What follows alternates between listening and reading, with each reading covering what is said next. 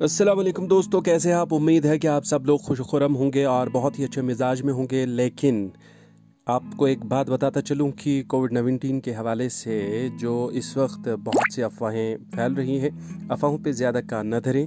اپنے آپ کو پازیٹیو رکھیں اور ہمیشہ ایک اچھا سورس ڈھونڈ لے جہاں سے آپ کو ایک پکی خبر ملے گی۔ جیسے کہ گورنمنٹ آف انڈیا کی طرف سے جو روہت کنسل صاحب ہیں، وہ آپ کو ایک پکی خبر دیتے ہیں۔